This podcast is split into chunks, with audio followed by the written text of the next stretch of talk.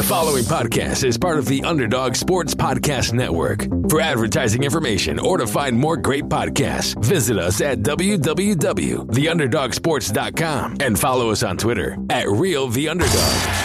You're listening to the Underdog Sports NBA Show. Cross screen, cross. With hosts Tyler Laurie and Zandrick Ellison. Brought to you by Underdog Sports. Tune in every week as Tyler and Zan recap the biggest storylines and news in the NBA.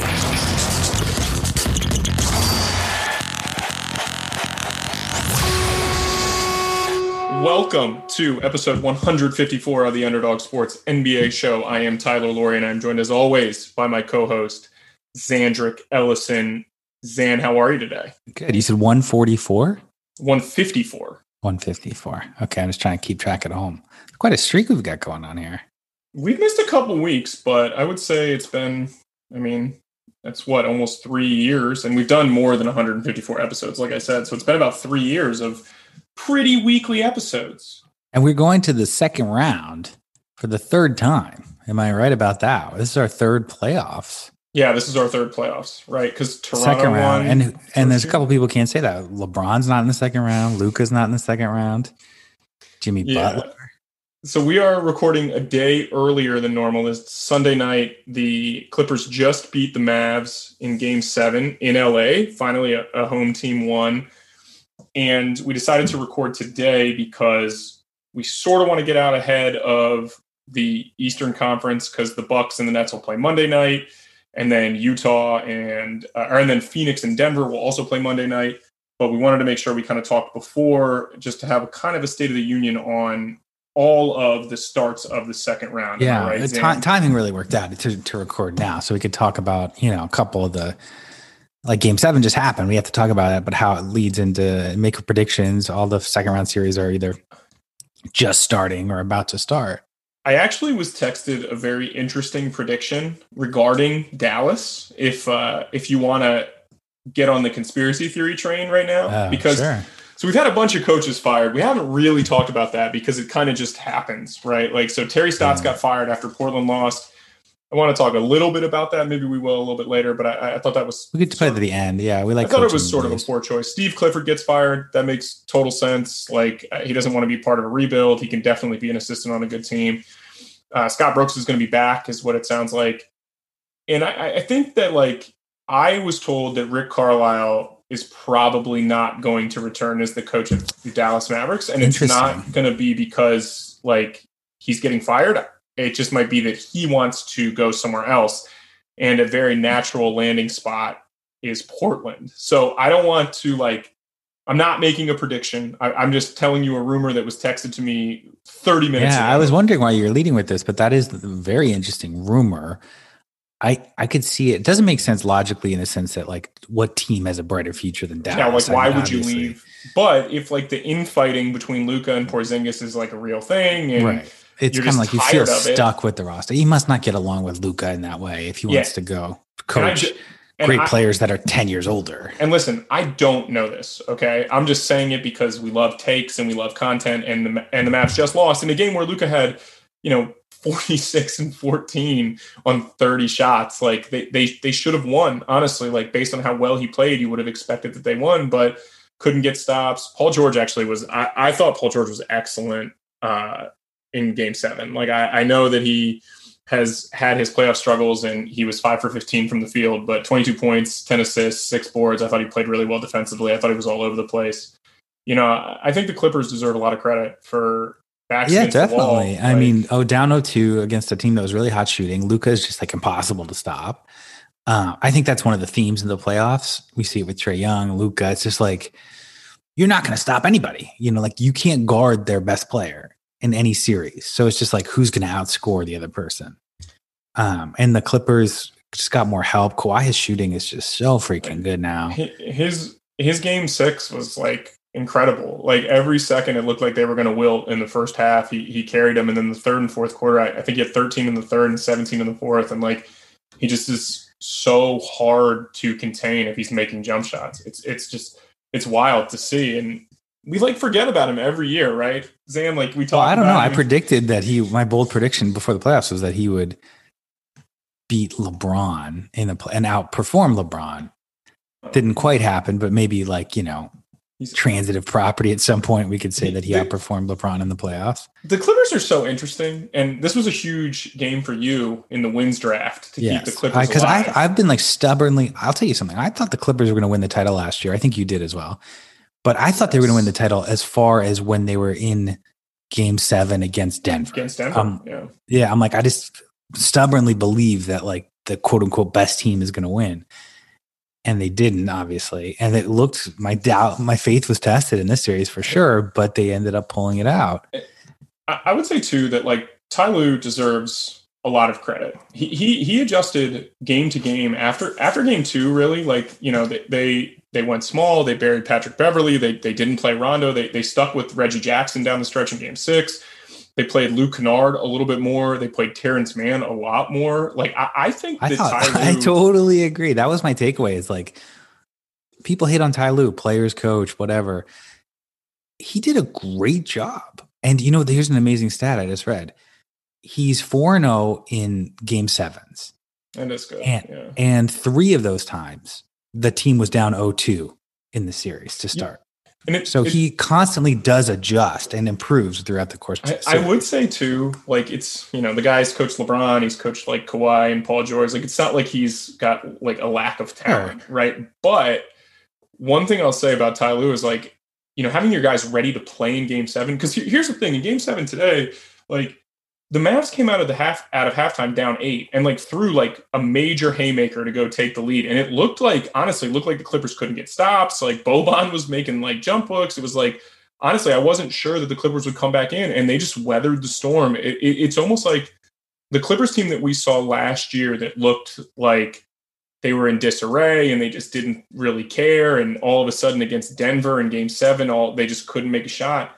That Clippers team looks dead, Zan. Like this Clippers team looks like a Yeah, well, playoff Doc, it- it- hardened, like tough team.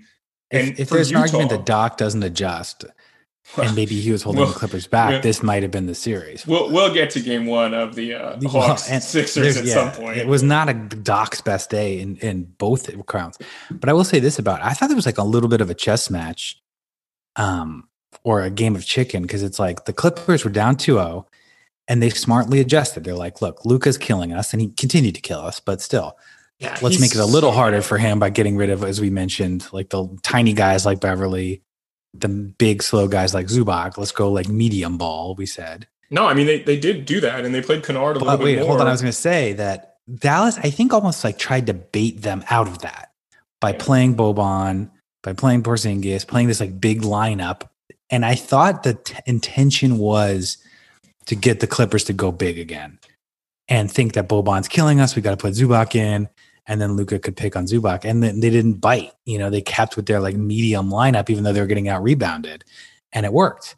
yeah, and and I do think the the Boban thing they adjusted. They had Kawhi in the high post, and you kind of make ha- Boban have to make a choice in the zone, like because Kawhi is such an amazing. This is this is a good take for anti analytics people. Like Kawhi is such an amazing mid range jump shooter. Like if you throw it to him in the foul line, and they're playing a two three, and like Boban doesn't step up, like Kawhi's going to make that every day. Like he's just he's going to shoot 95% at that shot, right? And then if he does step up, you're able to get cutters, which they were really good at.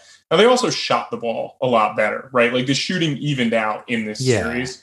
You know, Marcus And, Morris and like some lucky, like Terance Mann, I don't think is a great three point shooter. He was hitting no, threes. two two for three today. Marcus Morris goes seven for nine from three today, and Marcus Morris is a very good three point shooter. But to have your guys be really hot in a game that that matters is, really important. And, and I would say, like for the Clippers, they get to go play a Utah team that I, I think Utah is definitely a title contender in the sense that like they're, they're they've been the best team in the league, right?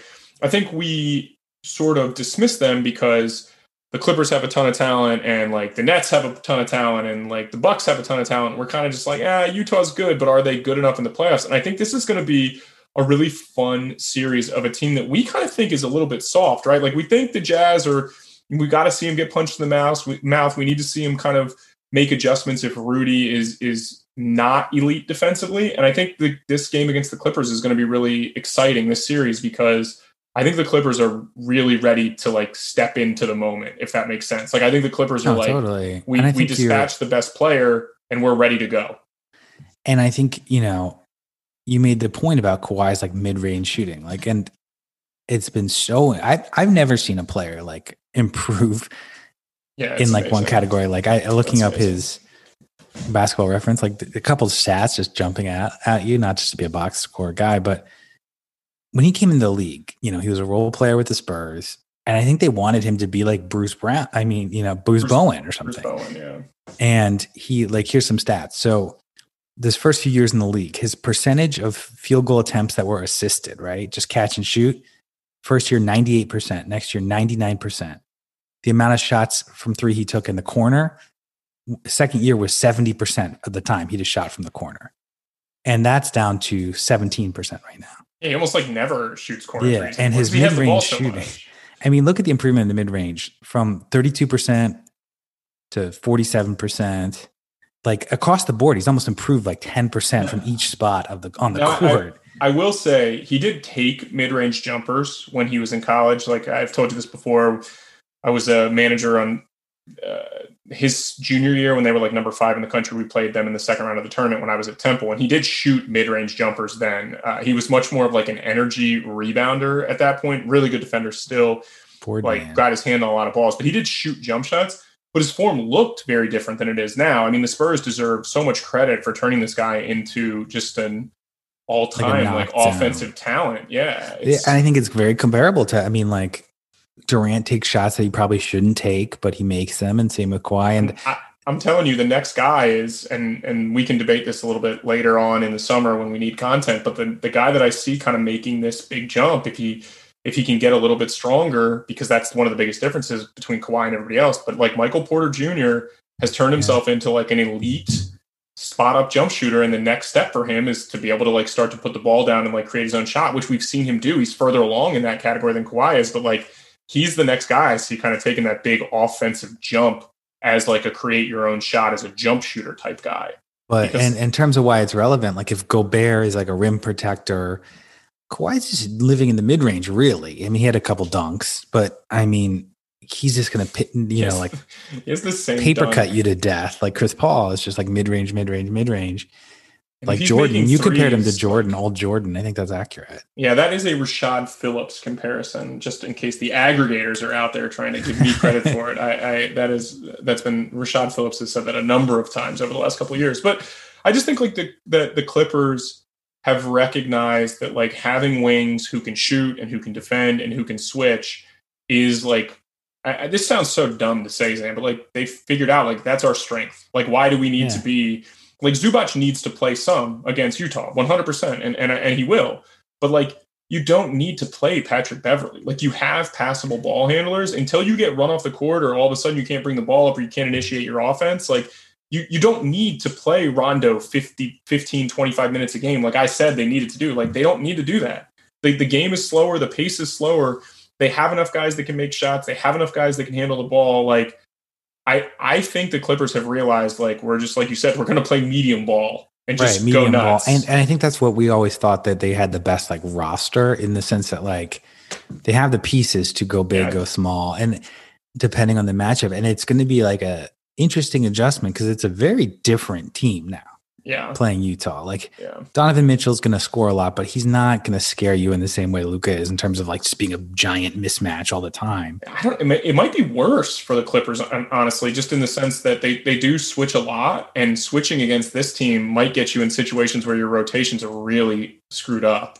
And like we know, so what do you think they happen? So you think they'll go back to Zubac, or do you think they'll go with Marcus Morris kind of as a center? Man, I don't honestly. I, I wish I had that answer because probably if I did, then we could make some money in the, in the Right. early games of the season. I think Utah should be a favorite in this series. I, I feel that way. If Mike Conley's hamstring is healthy, which it seems like it is, to me, Utah deserves to be the favorite.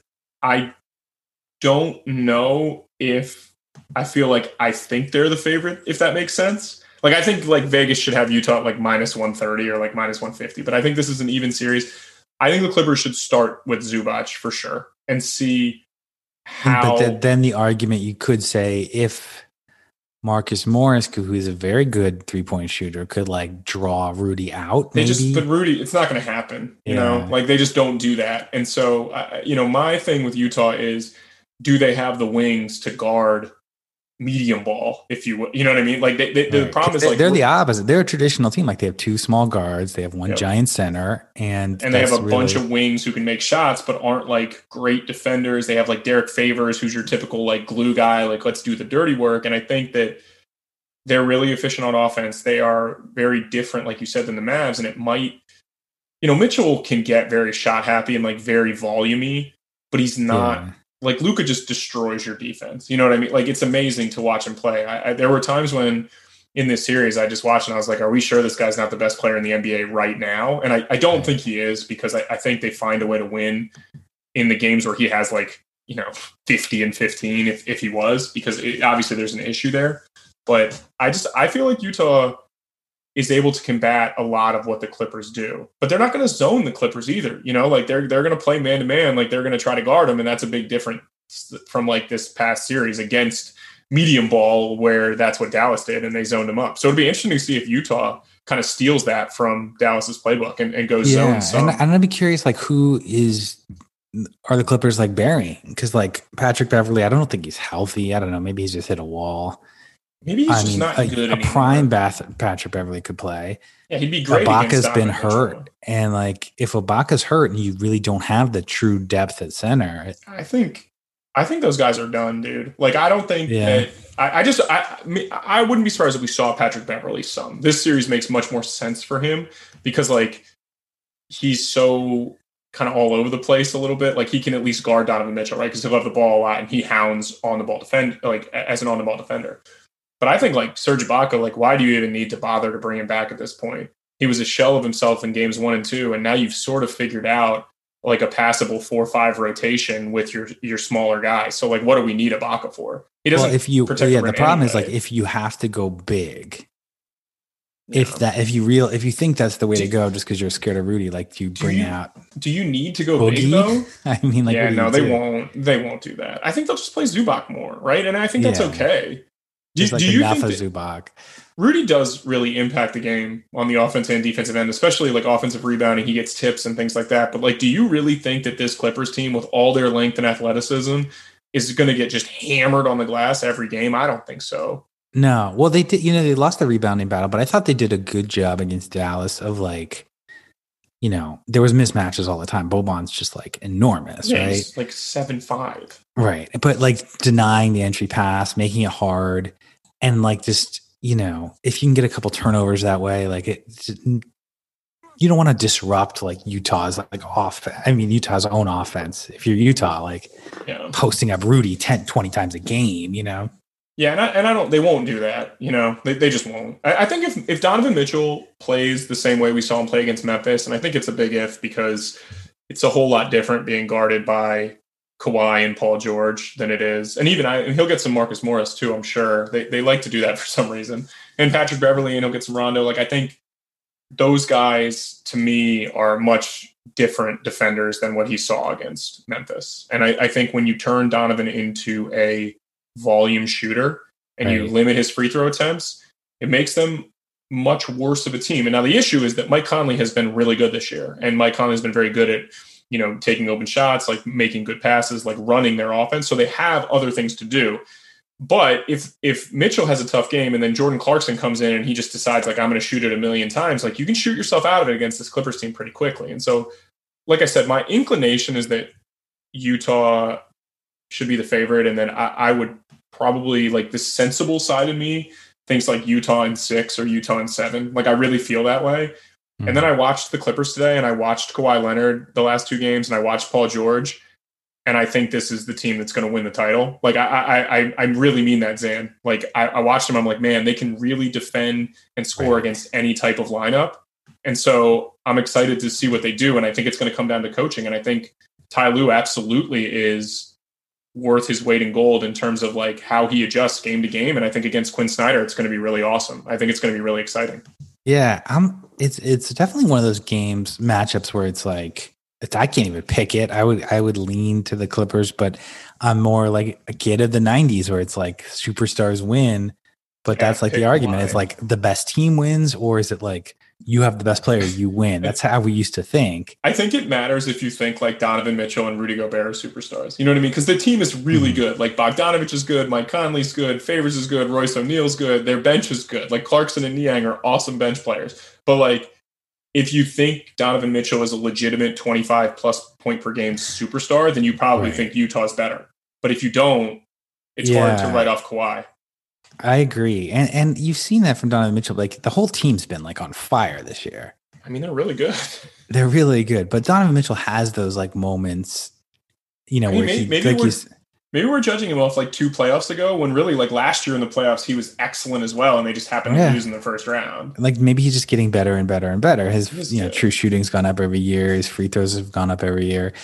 I mean, he's he's playing more efficient. He's still just not at, quite at the same level as like Kawhi. Obviously, his might- true shooting's about average. To be honest. Who do you think Donovan Mitchell is like right now? Like what what's the closest NBA player to him? Like I understand that he's in the NBA, but if you had to compare right?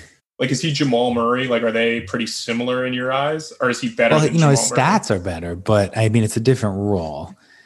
Um, they, you know, you think of Jamal Murray just because they went toe to toe. You know, I guess. Yeah, that's why I thought of it. Like I, I think he's sort of similar in a lot of ways to like Bradley Beal, but he's just not the same type of jump shooter. But he is a good jump shooter. Like he's improved in that regard. So I just think that like Yeah, I mean, I would think of him more of of that kind of guy, like a Bradley Beal.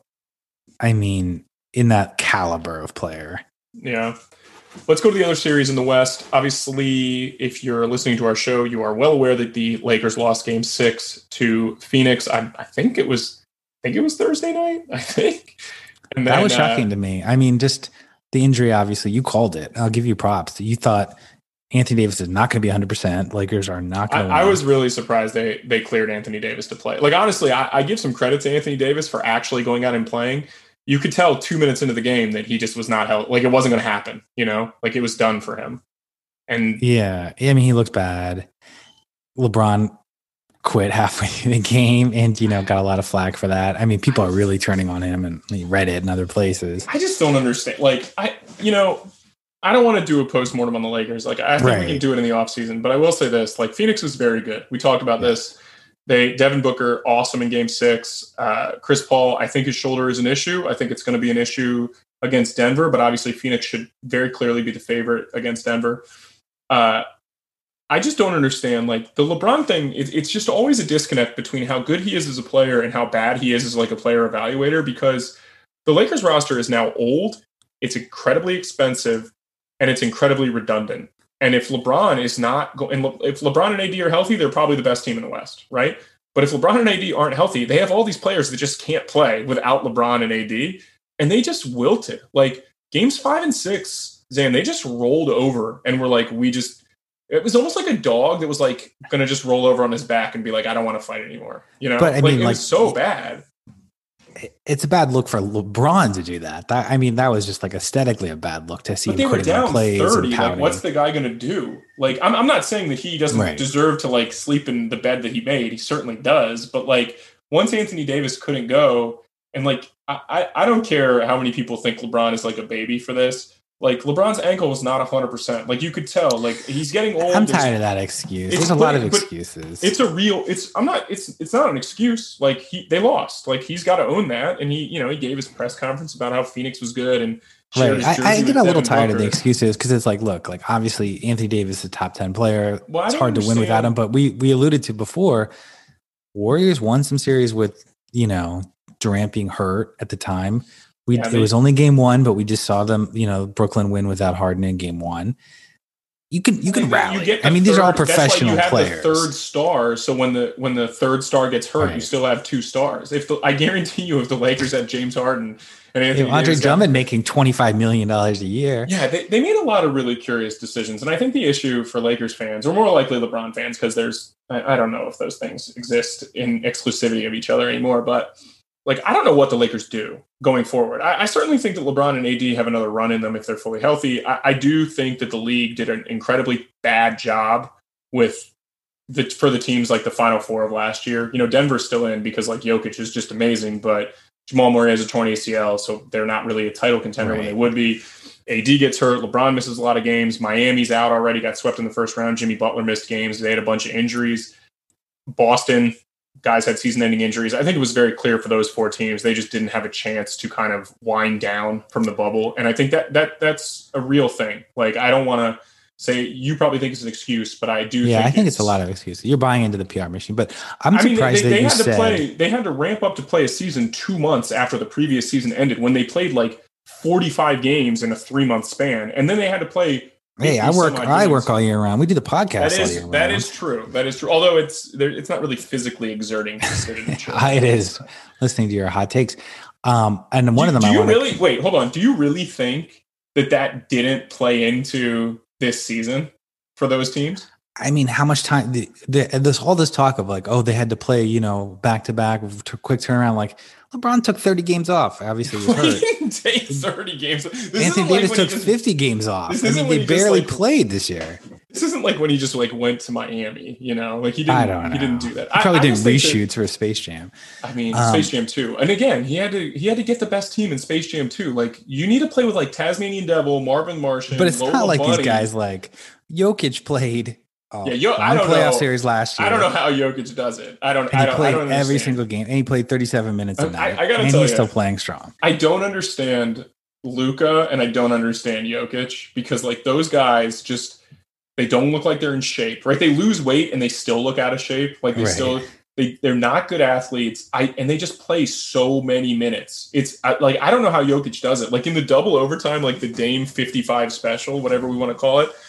Like Jokic just goes for like 38, 9 and 11 and like we don't even talk about it because Dame was like on fire, but like Jokic made so many plays in in Well, that's first why and I'm second surprised. Like I'm surprised you said the Phoenix would be a he- heavy favorite against Denver because Did I just say heavy? I just think they, sh- they should be a favorite for sure. because like the, I think that's their argument is like Ayton's. I like Ayton. He's He played know, really well. He's going to get flamed by you. yeah. He's kind of like a you know he's not This like is- a tough guy. He's This is a little then they- different than than playing. they don't have depth really. I mean, like I like Kaminsky, but he he'd be in trouble. Dario Is- Saric, they try is, to play is at center Kaminsky to play any minutes that matter? don't- I mean, what if Ayton gets in trouble? Like, what's your Yeah, second option? I do think that it's an interesting matchup, right? Because like Ayton against a full strength Anthony Davis, I think we saw that that that was probably not going to work out well. But he was good on offense because he was against like Andre Drummond and Marc Gasol. You know, Jokic is not a great defender, and so I think Ayton will be able to give it to him a little bit on that end. But like on offense, like you just you're just going to get torn up. Like like Jokic is legitimately playing like the best player in the NBA, right? Right. So, like, how do you defend him? So you have Ayton and like their center lo- rotation right now. Ayton, Saric, they tend to play, but I don't think they could have him guard Jokic. Obviously, Kaminsky, I, I don't think can. Yeah, either. I think so. I, I think they're going to have. I mean, I, I think it's going to be a lot of eight and one on one. And the issue is, I think you're going to have to get into passing lanes. I think you're going to see him play Torrey Craig a lot more. I mean, he was obviously playing a good amount before, but I think you're going to see a lot of Mikal Bridges. I think you're going to see Crowder on Jokic some like, and I think they'll put Ayton on like Paul Millsap or something like that. I, so you almost pulled the trigger on Jalen Smith. Do you want to say that? The I- rookie. I mean, I just he's, wish- he's good. I think he's pretty good. I mean, he doesn't play. He's useless for them. It's just I, I think like if Chris Paul, this is why they drafted him. yeah, just he's a bad defender. but I- he's I just, like- strong. I mean, he's strong and he can shoot. I mean, here here are the two like to me the, the matchups for Phoenix. You know, like Monte Morris is is a good defender. Like he'll do okay on Chris Paul. But like, what do you do with Devin Booker if you're Denver? Right. You know, that's the other that's, thing. That's definitely a problem. I think they're going to throw Austin Rivers because he kind of has a reputation. Yeah, a good he's not. A, he's like a chippy defender. He just got flamed by Dame like every possession, right. And it's But he- cool. he's like one of those, like you know, Patrick. They used to say that about Patrick Beverley. Like he trick you because he like looks like he's trying really hard. And yeah, it's like, it's the it's the false hustle thing. Like it's it's really. I think there are a lot of guys like that. Like there's a guy Miles McBride from West Virginia this year in college, and he's going to get that reputation where it's like he's going to be a really good defender. And if you watch his film, you're like, yeah, his feet feet are pretty bad. Like, but he's he's Yeah. active. I mean, what are they going to do? but like Chris Paul does not scare me right now. I mean, if I'm Denver, like he would be my like fourth priority. I mean, here's the problem though. Like you're in a situation where it's like Rivers, Monte Morris, and Campazzo. Those are like your three perimeter defenders. They may I, I think we'll see more Shaq Harrison in this series because I think you'll just have to play him against Devin Booker because you just don't want to give up 50 to an opposing guard. But I mean, Dame is Dame is better than Devin Booker, and they still won that series. So I just think that I see. I, I think it'll be close. I mean, Phoenix's depth is better than Portland's depth. That's the biggest thing. yeah, and Denver is like you know wounded right now.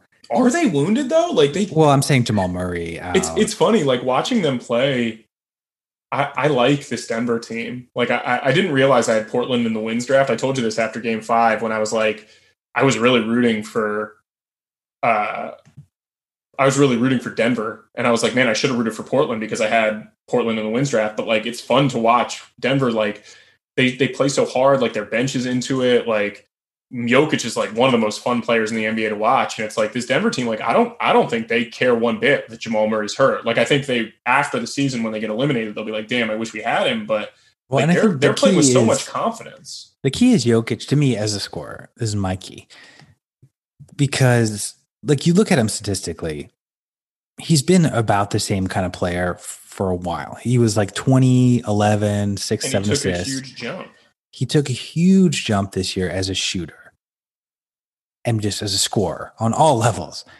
And then it naturally makes you think like, you know, I saw somebody on, on Twitter say he's he's as good of a shooter as Dirk, and I'm like, that's just not true. I, I mean, I mean, was- when you he- when you watch him in games, like he's shooting Yeah, with so much confidence. He's shooting It's with a lot of confidence. He's also a guy who shot 30% from three two years ago, 31% from three last year, and jumped to 39% this year. So maybe it's legit.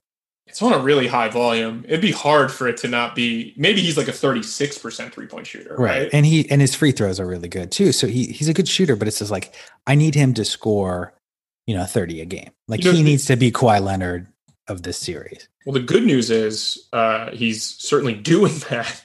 No, he's doing that right now. in the playoffs. Port- you, Portland's defense is not exactly. I, I'm I'm interested though. Like his assist numbers are down, right? Like he he's not kind of running the offense like you'd expect, but his scoring numbers he's averaging like like 33 points a game, I think. And you know he had one bad game, but every other game was like 36 or above. But only four and a half assists per game. So I'm interested to see if Phoenix guards him the same way, where they make him more of a scorer. Because right now, I mean, he, he's certainly what is he like 53, 43, 92 or something in the playoffs. Like he's, I mean, he's really good. I, I think Phoenix. Do you have an Phoenix and- official prediction? Because I, I- we both took the Clippers. Are you saying that? No, not? I'm going to take Utah in the other I- one. I'm I'm going gonna to take. Clippers in six or seven or okay, I'll take Utah in seven. Okay.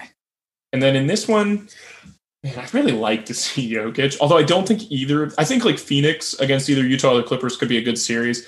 I don't really love Denver's matchup with either of those teams, although they've they've been really good against the Clippers. I'm gonna say I'm gonna say Phoenix in six.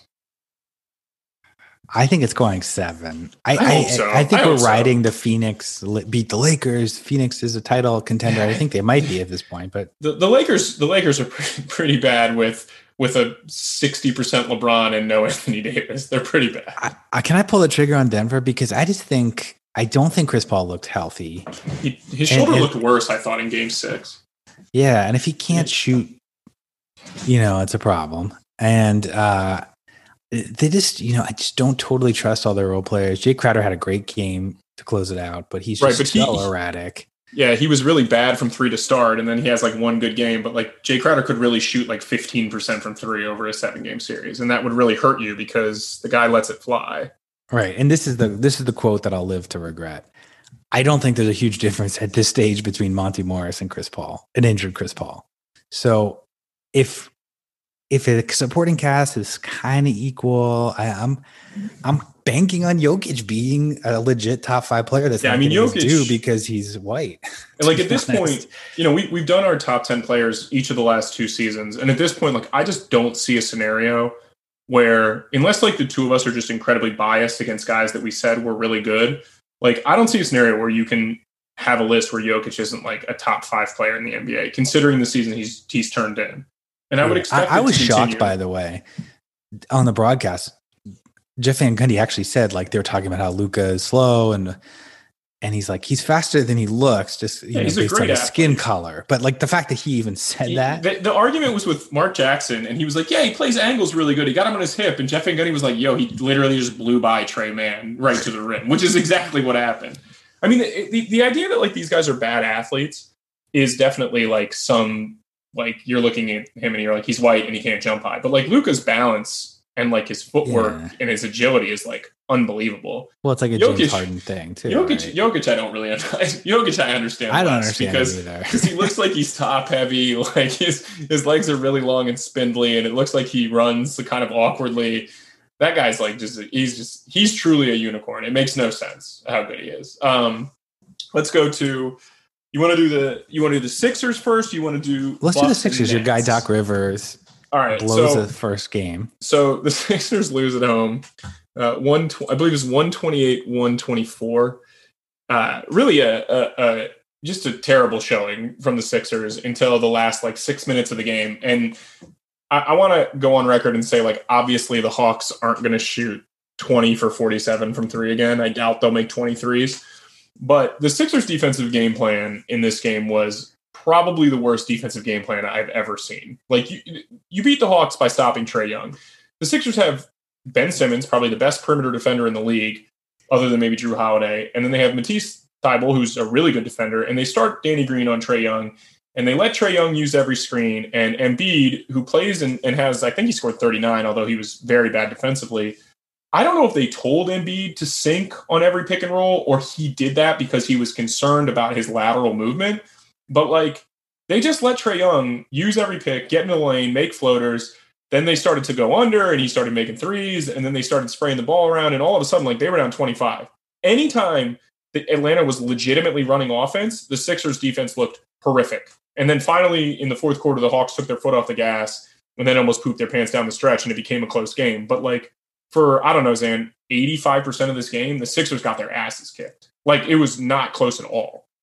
And I thought, I mean, um, the stats don't bear this out. This is me going against the box score, but I thought Thybulle guarded Trae Young pretty well. I mean, he was I- minus 12 on the He game. did, he did, he did plus okay. minus. Did okay. But I mean, like that to me is like you just have to if if they're just gonna let make you switch all the time, like you just need to have everyone on the court who's capable of guarding him at some. And I yeah, and they think can't. Well, they one of those can't do it, and they can't do it with Embiid, right? That's just not possible. But yeah, it has to be like one through four at least. I I also think they need to do a better job of figuring out a way to make Trae Young have to defend, and that's one of the problems with this Sixers roster is that like because Embiid has the ball so much, like their offense is it slows down, right? And their offense wasn't great today. They turned it over like twelve times in the first quarter, which was really bad, or nine times in the first quarter. It was really bad, but. You know, maybe you can put Tyrese Maxey in the game with like Danny Green and Embiid and Simmons and Harris, and like you can have Maxey kind of drive him a couple times and make him have to work on the defensive end because like don't get me wrong like i'm not saying Trae young's the best player in this series but he is the best offensive player on the hawks and clearly the most important offensive player on the hawks and you, you need to make him much more uncomfortable on both sides of the floor than the sixers did today my concern with Thybulle is that i think he's a little too handsy to guard Trae young for an entire game like i just think that like he's going to pick up fouls and like you really don't want to give like you've said this for a couple of years now like Trae thinks that he's a much better three point shooter than he actually is. Like he, he's he's and he'll really take like- tough shots. right, and so you don't really want to get him going at the foul line. I think you want to make him shoot over top of screens and like if he makes 10 threes, he makes 10 threes. But I think by and large, you're going to see a lot of like three for 10, three for nine. From him Right. from I mean, that's the point we made last podcast is where Trae Young is, you know, he takes really tough shots. So it's grading on a curve. But if you just look at the score, box score, below average field goal, below average three pointer, like below average everywhere except the free throw line. And so if you letting him get nine free throws a game, you're, that's where he's going to pick Yeah. you apart. And, and, and so like, and you also just can't let him get into the paint because he's he's definitely one of the best, if not the best guy in terms of floaters in the league. Like, and then when you do have to step up, then they just lob it to Capela and like Embiid is, you know, again, Embiid was good enough on offense today. Like I, I know what his numbers are, and I know what I know. Philly fans are probably really excited. They're like, yeah, we figured it out in the fourth quarter, but like they're. I, I think that there's real legitimate concern about Embiid's ability to defend in this series, and I well, think that and his health after the game, he said that he didn't, he's like you, playing on a torn meniscus. He's like toughing it out, but And, and you could tell, know. like, there were legitimate times where he was lumbering up and down the court. Like, his wind is not where it needs to be. And that's not his fault. Like, he's he's missed a week of basketball, you know, with the knee meniscus. The only way you repair it if you don't have surgery is rehab, rest, and ice. And so, like, you know, this isn't a guy that's like running on the treadmill to make sure that he can play. And so, I wouldn't say that I'm overly concerned if I'm a Sixers fan. I, I, I think they should be somewhat concerned because Doc Rivers is not a guy that makes adjustments. I think Daryl Morey is going to do a better job than the Clippers front I, office I, did. you know, I had that weird thought where it's like Daryl Morey is, you know, GM of the Sixers, obviously now, and he's losing to a team that I think he would have constructed. You know, like Yeah, he, he- likes he- the way Trae Young. He wouldn't plays. have paid Gallinari, I don't think, eighty million dollars because that guy looks like a shell of himself. Like he just looks like like he got stood up by Tobias like on the offensive end, and it was just really bad. But I, I don't know. I just think that like to to to look at this Hawks team on film and be like, this is how we're going to start the game with Danny Green letting Trae Young use screens and Embiid sinking into the paint. Like I just want to know like who was in that meeting because it's just it's it was just it was just horrific. And then on offense, they just didn't look ready to go. Because the one thing about the Hawks is like they're not a good defensive team. They're they freaking start Solomon Hill for for God's sake. Like this is not a team that like you can't score 115 plus points against. And the Sixers just weren't ready on offense either. Like they got very little production out of. You know, I thought Ben Simmons was very active, and and you know he goes seven for seven, but three for ten from the foul line. You know, Seth Curry good garbage time numbers, couldn't make a shot in regulation or early in the game. Danny Green, somebody described to me as the worst good shooter of all time. He's just a, a very terrible game from Green. And so I don't really know.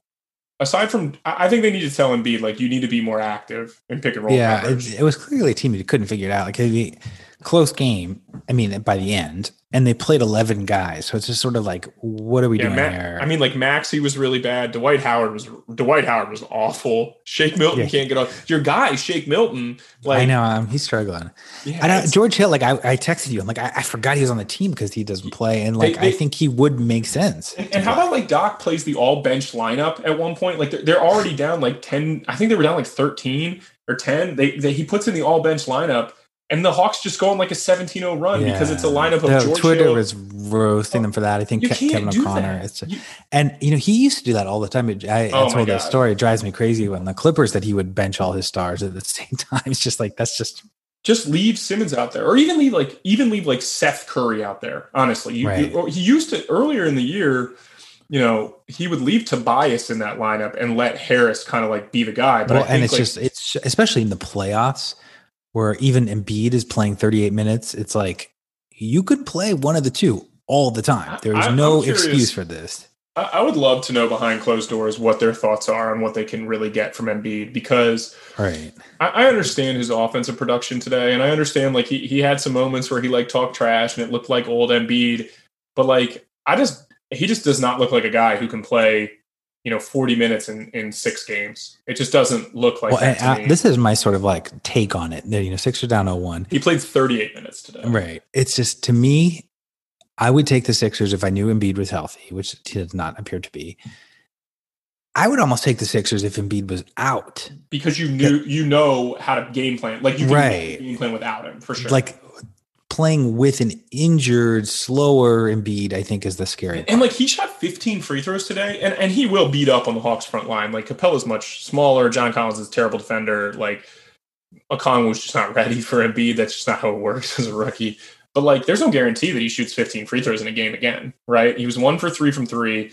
He he really didn't have the same type of touch you'd expect from him on jump shots. Like now he can bury dudes in the post for sure, and he still will do that. But I just I don't know, man. Like I, I'm worried about Embiid, and not so much for this series. I do think they're going to get by the Hawks. I think they'll win in six, probably something like that. I think and it's then also just like a note, um, DeAndre Hunter did not play. yeah, that's not a good. knee. That's not a good sign. I think they expected to have him back, and just having like right knee soreness is like I, I don't know that we're going to see DeAndre Hunter, which would which sucks because then you can play like Gallinari and Solomon Hill last, which is very Yeah. good for them. The other thing is like, remember when I said that the the Bucks are better without Bogdanovic? I still am holding on to that take because I still think paying Dante less is is good. But like, man, Bogdanovic was good today. Like, I really guy, like. I've always liked him. He's the a three- killer. You know. the three he made up three after missing one directly to possession before, and the Sixers like coming back, the arena going crazy, and then he makes that three up three to go up six with like 40 seconds to go. Like that shot was just major onions. It's good to have a guy like that on your team. Yeah, and you know what? That, I had that thought too. Like he's the kind of guy. If he wasn't a basketball player, he would be like a Serbian gangster or something. Like he just he just has like I don't even know if he's Serbian. Is he? He way, yeah, I don't know. The way he, but he just has that like cold hearted like I'm gonna take you out, even if he's not like an A He plus is- player. He's like a B plus player, but he is Serbian. That, that's correct. I wonder. I, I wonder. They played Tony Snell four minutes in this game, and then they rightfully. I like took him out Tony the game. Snell too. Yeah, you know he's shooting like 50, 50, 100 this year. It's really great. But, But you know, what? I had that thought with the Lakers, and I'll, uh, how I explain it. Like Bogdanovic, whatever he's, I guess, a role player, starter, whatever you want to call him. Like he looks comfortable and confident. We'll talk about the Nets, but the, the their role players play hard. The Lakers role players, not to fall back on that, but aside from Caruso, like they just look like non-confident, like they don't know what to do. They're scared to do anything. Um, there's something weird, to that where it's like, I'm, I'm telling you, like LeBron, and I and, and then let's like dead LeBron for the rest Right, of like right. the podcast and the rest of like the playoffs. But he simultaneously gives his teammates so much oxygen and confidence while also like cutting their legs out from under them and blaming them when things go wrong. I've never seen anything like it. It's like amazing. And he this year it just didn't happen for him, right? But like how many times have we seen him talk about like Kyle Kuzma's so good, and we're like Kyle Kuzma sucks, and then he's just like making shots down the right. stretch. Well, You're and it's just like I don't even mind making or missing shots. It's just sort of the confidence. Like They- the they- they Clippers, like Terance Mann, take that open three, man. I'm- I'm take a shot you, at it. There there is something to and i'm going to talk we'll talk about this with brooklyn in a minute because i, I i'm not uh, harden is not going to play game two that's official as of you know two hours ago. But like having tough guys who who want to compete and want to win and don't necessarily need to like seed the spotlight is really important. And that is one thing about the clippers that like like marcus morris like he doesn't give a shit what Kawhi Leonard says to him about the shots that he takes. Right. You know what I mean? And it's not, I'm not saying like you shouldn't be a good teammate, but like having some of that level of like confidence and toughness, like that is actually very, very important. And I think that like when you play with LeBron, you have that toughness when LeBron is playing well. Because when it's going well, it's going great, right? You're, you, you know, he's the best guy in the league to play for. But when it's not going well and you're not in a situation, you're afraid to take shots. Like I just don't see that from him. I, I see this from the Bucks sometimes too. Like they just don't look like they have like that high, high level of toughness that you would expect from a team. And it, like, you know, the Warriors, I never thought they had it, but it didn't matter because they were so good. But like I thought the Rockets did back with Harden because like they had PJ Tucker, they had dudes that wanted to take shots. But like I think just- I, I definitely think there's like an X factor, and like title teams do tend to have tough role players, whether it's Dennis Yes. Rodman or Ron Artest or No, I mean, whatever. it- it is. It is. If you if you go back, like Draymond Green counts, right? Like Andre Right. Iguodala is a tough role player. Like those guys count. Like if you look at the Spurs, like Danny Green. I mean, even way back, like guys like Sean Elliott, right? Like they hmm. had guys that were really ready to step into those roles. And so did the Lakers. Like Kobe and Shaq were both really tough, but they also had you know Derek Fishers of the world that are ready to do that. And I think you know the Hawks worry me in that regard a little bit because I don't think they're super tough. Bogdanovic, I do think is tough.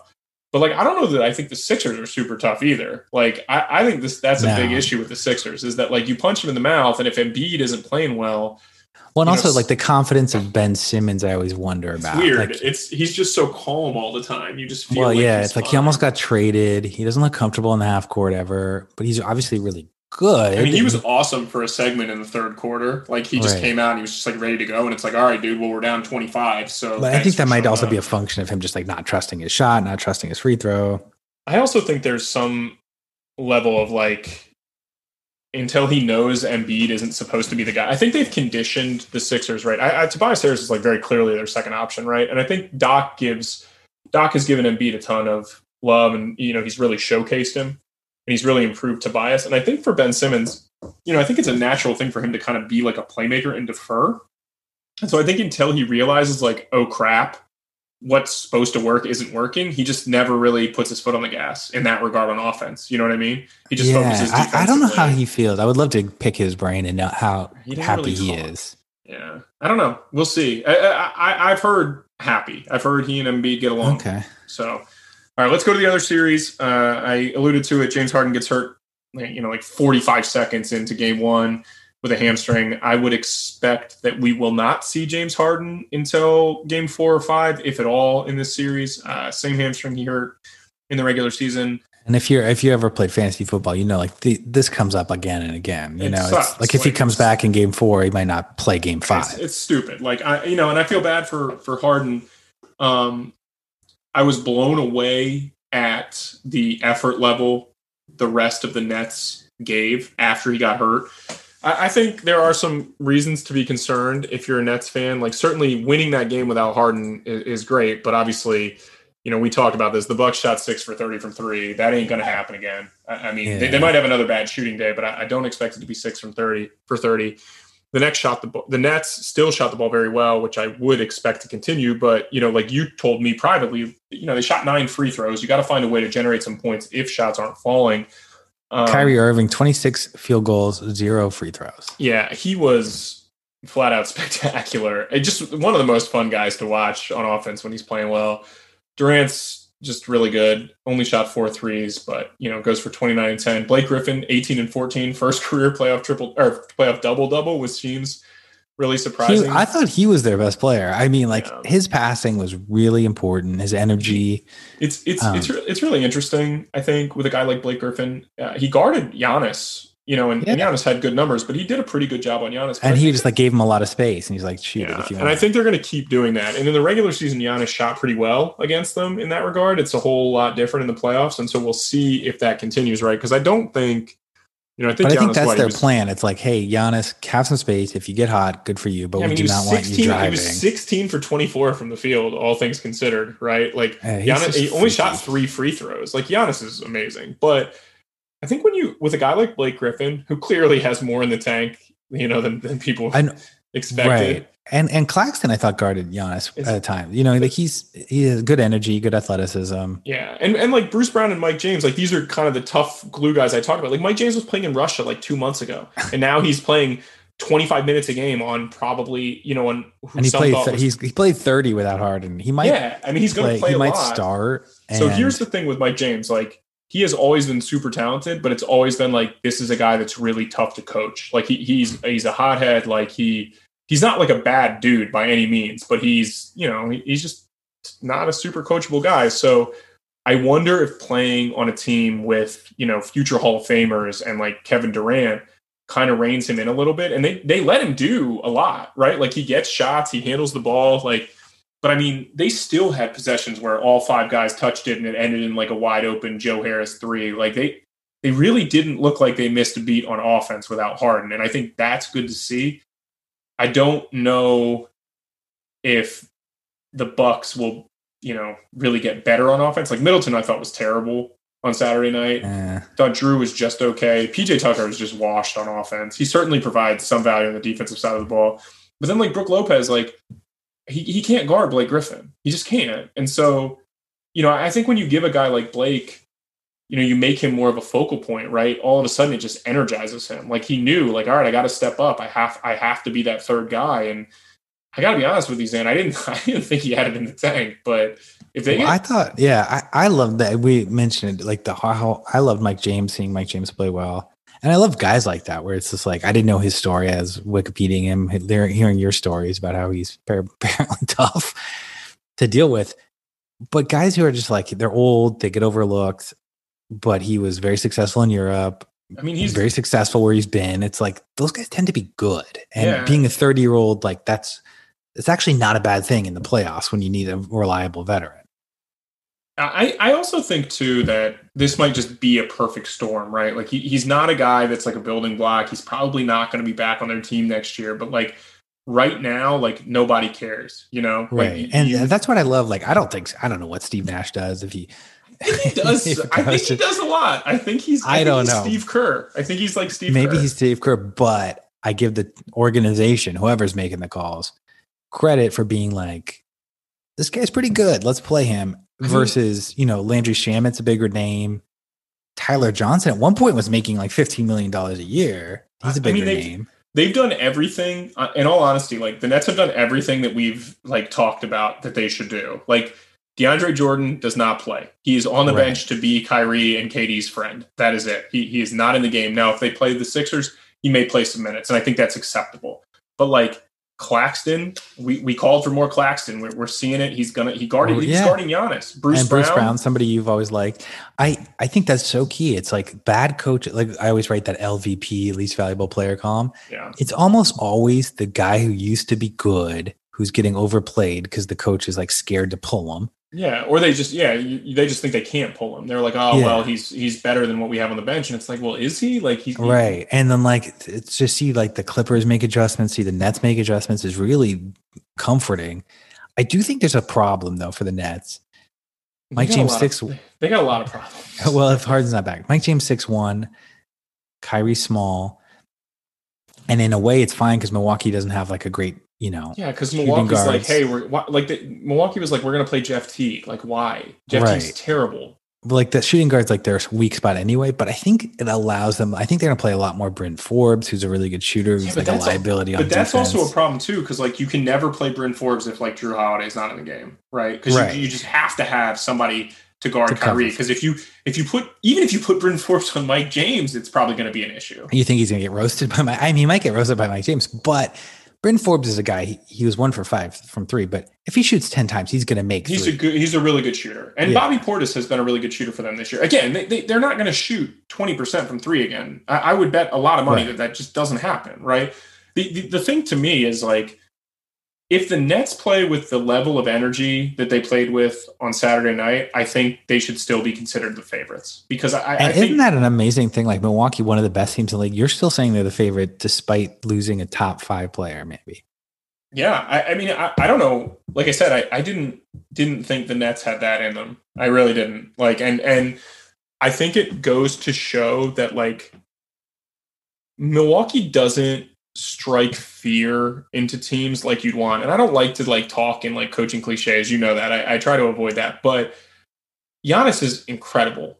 And like, but I, I think good players watch the Bucks and they're like, look, this is a good team, but like they're beatable. Like they they don't have what it takes to like get in the mud and like win tough games. And they did that against Miami in game one in the first round. And I was kind of like, wow, this is a really good sign. And then like last night, you just or sorry, Saturday night, like you just have a chance to like totally take the air out of the Barclays Center and like, you know, really Right. tell KD and Kyrie, like, look, you guys aren't good enough. And instead they just got their asses kicked. Like they just got they every single loose ball was to the Nets. Like they just got out toughed, honestly. And and I And- I think that part of their switching strategy and their physicality is part of why they shot the ball really badly. I, they didn't miss a ton of like wide open looks. I still think they'll. I, I want to like almost make my prediction for this year. I want to look at the schedule. Like, when are the games? Do you have it offhand?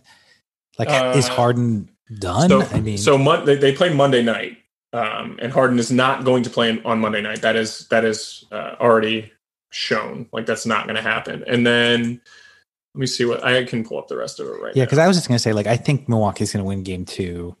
I I look don't, at like I don't know that I think Milwaukee's going to win Game Two. Uh, I just look the- at like Khris Middleton and Bryn Forbes were probably the best shooters. One for ten last game. So Harden, they play Monday at seven thirty, then they play Thursday at seven thirty. Maybe that seems really unlikely. They're diagnosing it as right hamstring tightness, which I just I don't think that's the case. But and then Sunday, Tuesday, Thursday, Saturday. I, Yeah, I so that's think pretty good spacing. So he should be back by Game Four. It, you're it'll be right? two. If they get to seven, Game Seven will be two weeks from Saturday night. So. yeah. See, I think they'll go two and two, and then Harden will come back. I don't know, man. I don't know. It's You think they'll win before that?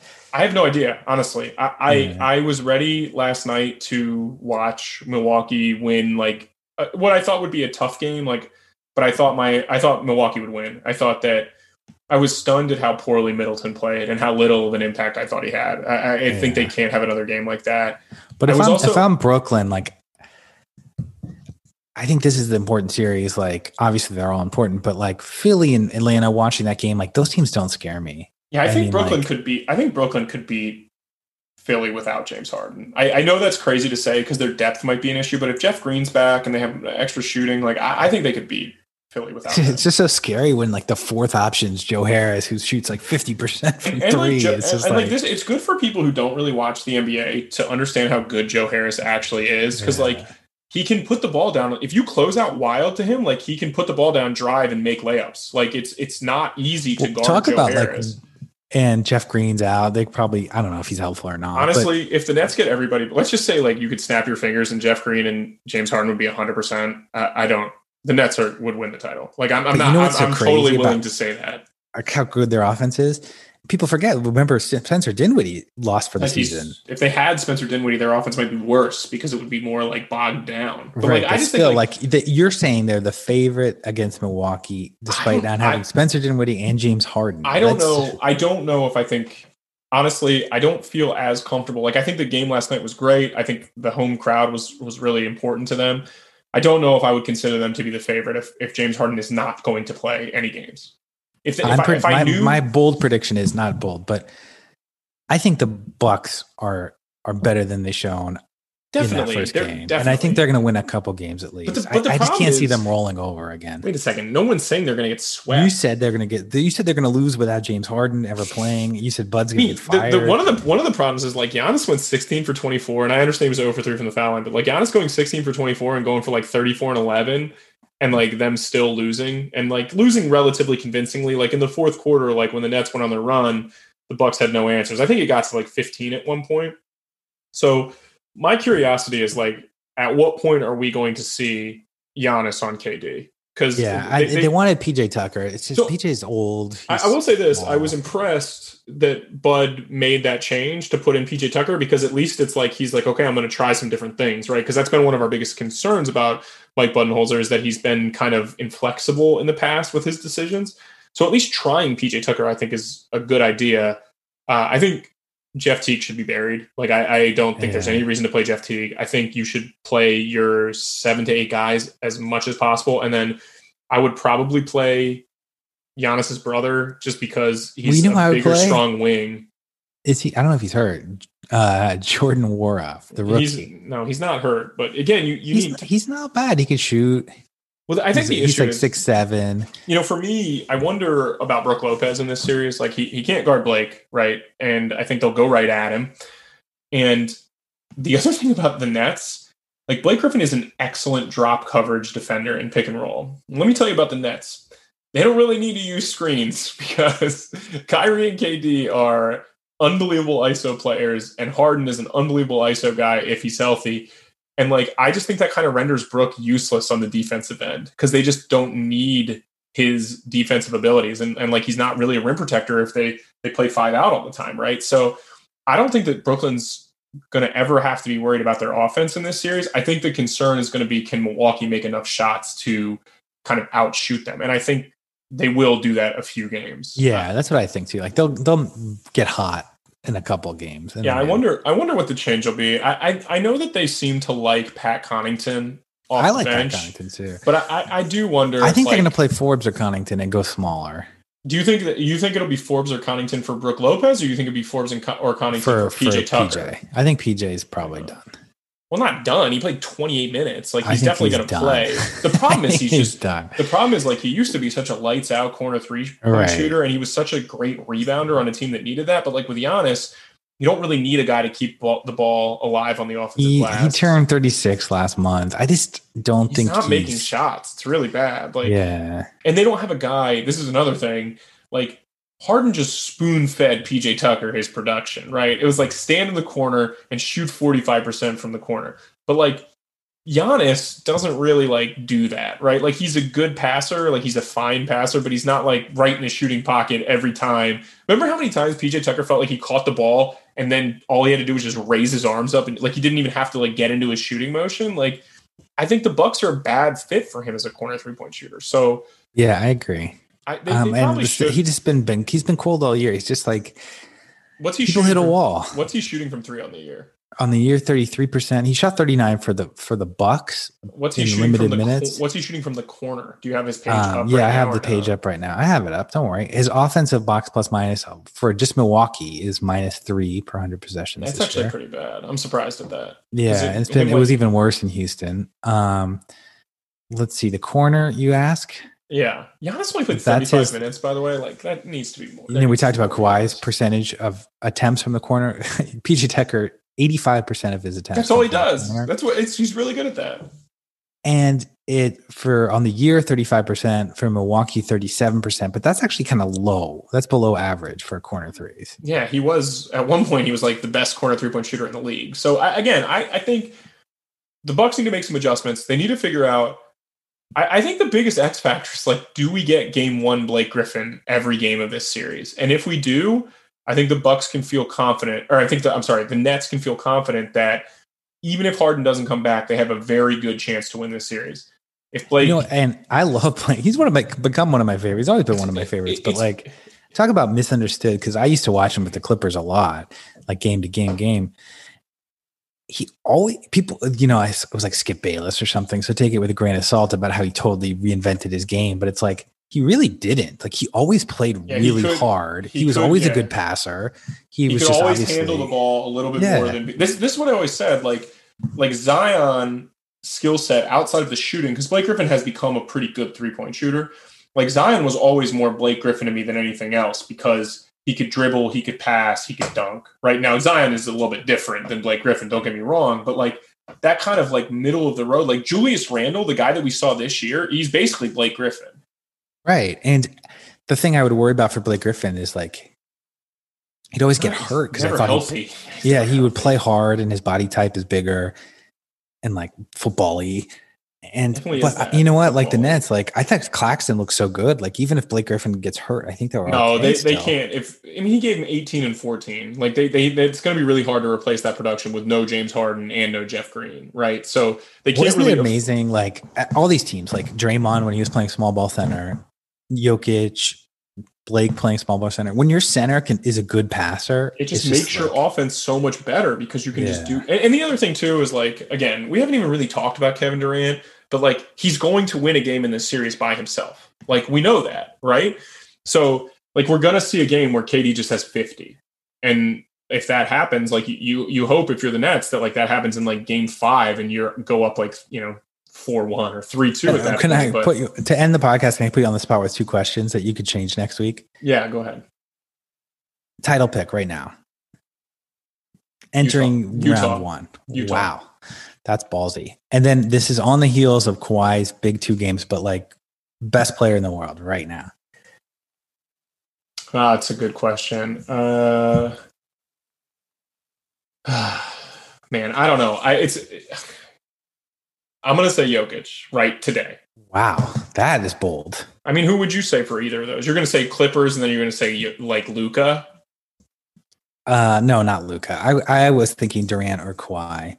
Um, I know. Here's here's my problem. And again, we we've we've gone long because it's fun to talk about the playoffs. But like Kawhi Leonard is amazing. Like he, he he's tremendous. Like i i his game six was you know like a, a, a one to put in his you know I don't know like put the paper clip like the newspaper clipping in your in your trophy case, right? But like. How can you be the best player in the world and you're only required? Your team is required to get you to the playoffs, and you only have to. play no, like that seven that's fair. I you know what I was thinking. like- no, you're right. I was thinking like Durant. Durant like got hurt, right? Like he was actually injured and now he's come back and like he's amazing. And the fact that he's so fluid and he's still so good after an Achilles tear is it's just like, yeah, and, and just to qualify, you called me on that, and I think you're right. Like It- same with Durant, he can't play 80 games. Anymore. Are you are you telling me though, like if if you had if you just had a league average roster, right? Like let's just say everybody on your team was was okay, like you're telling me Kawhi would be your second pick as the star If it was- of the roster? it was just one game? Yeah, that's what that's what I'm asking. Just one game.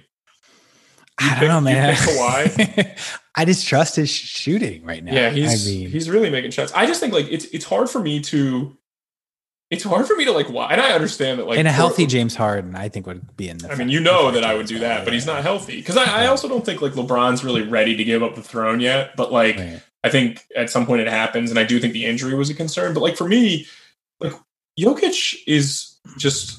I, I don't even know how to like explain when you watch. I, honestly, Luka is right there. Like Luka is. I, I think if you said Luka was the best player in the world, like I probably wouldn't argue with you. At, at 21 years old, the guy is ridiculous. But like, I understand that Jokic had like Nurkic and Enes Kanter guarding him, and then like sometimes Rondae Hollis Jefferson. I don't know what Portland was doing, honestly. Like we could talk about, about that more later. But it just seems like you can't stop Jokic. Like I I don't know. But how- you know what? Like these passers, you know, Jokic and um, you know, Harden to some degree, like or LeBron. It's like I know Kawhi and Durant Yeah. are going to get their shot, Kawhi had what nine assists today. He's he's had a, some good numbers since we talked about how he was not a great passer. and he was a stone cold killer. This the whole, the whole series. I give him so much credit. Like he, even last series, like you know, when they lost, like he, he played pretty well. It was more like Paul George kind of like flamed out. Um, game to game, I still think he's in the conversation. And Yeah, I then, mean, like you know, definitely is. But I'm just saying. and like, in we're terms of title picks, like I would have, I would have said Brooklyn if Harden's Or- playing, but I so- don't know. So would I. But Yeah. I, I I truly think there's a chance we don't see James Harden again. Hmm. And That'd not, be you know, that, that would yeah. that would be really disappointing. But like, and and I think like Embiid deserves some no- knowledge there, or like some like notoriety there. And I think, I mean, obviously Giannis is like tremendous. There's no question about it. But I just think that I think Utah is the best constructed team if Harden is hurt.